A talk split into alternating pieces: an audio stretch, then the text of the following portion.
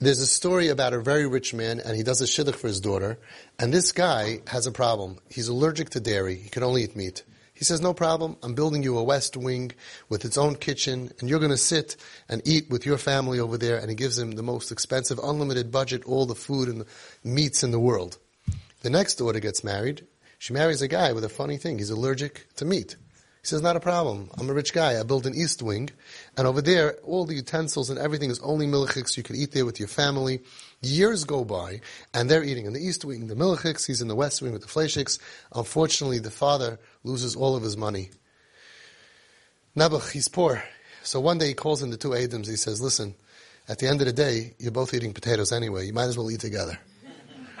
you're eating kartoffel anyway, so you might as well eat together.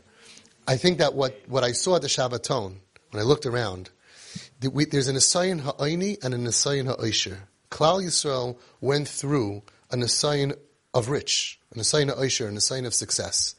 Because we built up in the 60s and the 70s and the 80s and the 90s, nobody ever thought there's going to be Hasidus and, and yeshivas and, and Yiddishkeit. Think about it. The Holocaust was in the 40s.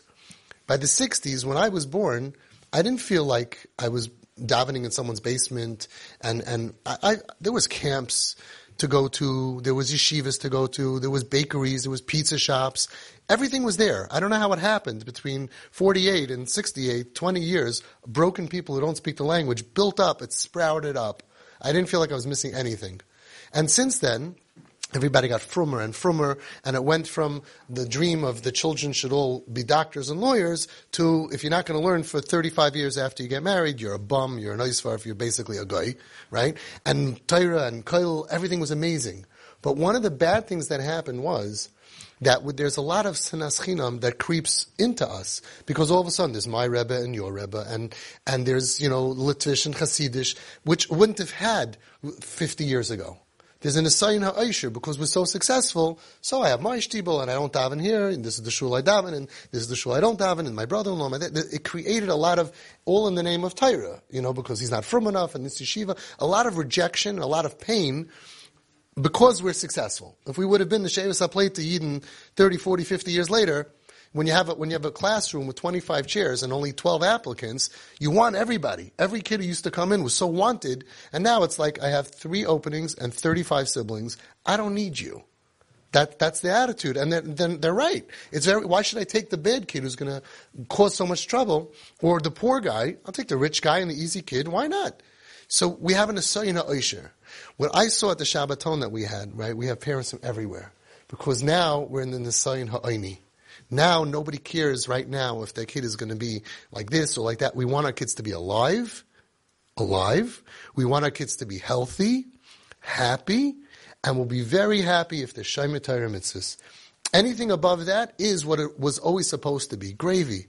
Whether it's going to have this kind of pious or this kind of a hat, we don't even, it's like the furthest thing from our minds. And of course those things are important, but we really have what's important. And I saw that at the Shabbaton, where we have Syrians, Sfardim, Young Israel, Kippa Sruga. We have Yeshivish, Hasidish, right? We have Bobov and Bobov and Satmar and Satmar and Vishnitz and Vishnitz and Vishnitz and Vishnitz and Vishnitz and Vishnitz and modern Flatbush and and and Hasidish light and Litvish heavy and long beards and short beards and beards that go up and down for different reasons, which we couldn't figure out. All kinds of sleeping with the beard above. The, the, everything. And everybody got along because once you're dealing with ICU, nothing matters anymore. Our difference is it doesn't matter. We'll be happy if our kids will be alive and healthy and frum.